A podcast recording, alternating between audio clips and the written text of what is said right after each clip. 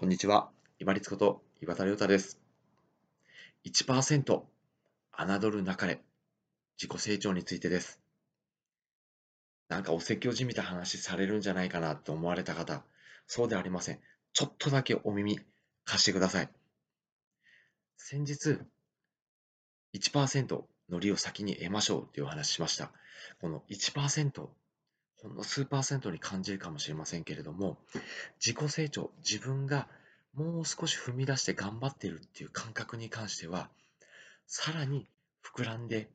得られる実感として、自分の中で得られるメリットがすごく大きいです。1%と言わず、仮に0.1%としましょう。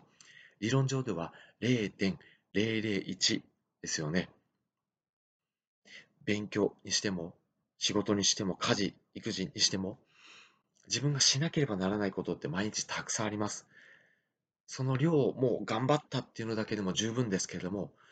もうほんの少し0.1%、0.001だけ頑張れたと思うと、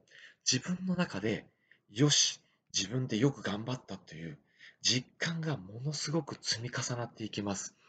この理論上の0.001が少しずつ積み重なっていくと、まずは毎日終わった後の充実感、満足感が変わってきます。充実感、満足感が変わってくると、自分の中で自己肯定感、自信がすごく膨らんでくるんですね。で、毎日0.1%、要は理論上の0.001を積み重ねていくと、まず今の自分が1とすると、かけていくのは 1×1.001% になり1になりますよね。それが100日後になると大体1.1、要は、えっと、10分の1だけ自分が増えてるんですよね。そして300日後も大体同じ1だった自分が1.3ぐらいになってます。これ面白いことに複利の効果がこの後出てきます。400日後、ちょうど1年過ぎたあたりからは、400日経つと1.49、要はおおよそ1.5倍ぐらいまで自分がやってきたことが積み重なっていくんですよね。まあ、これは理論上、計算上でのお話なので、本当にそこまで自分が知識が蓄えられたか、自己成長したかっていうのは、検証がしにくいかもしれませんけれども、自分の中の実感値として、毎日毎日0.001、よし、今日は自分0.001頑張ったぞって振り返って感じていくと、充実感とか満足感っていうのは、これとほぼ近いぐらい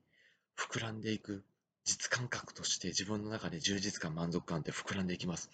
そうすると、自分の中で先ほどお話をした自己肯定感とか、あとは自信というのが他と比べようのないものとして、実感値として本当に膨らんでいきます。これは他と比べる必要がないので、例えば、身近な人にマウントを取っていこうとしたり、何かこう自分の中でアピールをしようとして無理に何かこうしゃしゃり出ていくような態度、言動をしていく必要もありません。なので、自分の中で例えばお仕事であれば、次の日の内容をちょっと見ておくだけでもいいと思います。頑張れそうであれば、ほんのちょっとだけ先に進めておく。要はマージンを作っておくというのでもいいと思います。家のお掃除であれば、終わったと思ったところで、ちょっと振り返ってみて、あ、ここもちょっと汚れてたなと思って2、3拭きちょっとしてみるとか、勉強であれば暗記科目、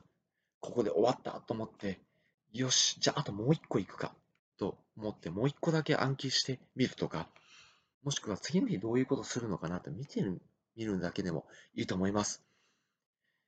ちょっとだけ頑張れたと思う0.001。この自分が頑張れた0.001の実感覚、侮るなかれです。400日後は1.5倍の自分が頑張ってきたという実感覚として積み重なってきた自分を振り返ることができます。ぜひ0.001要は0.1%でも侮ることなく、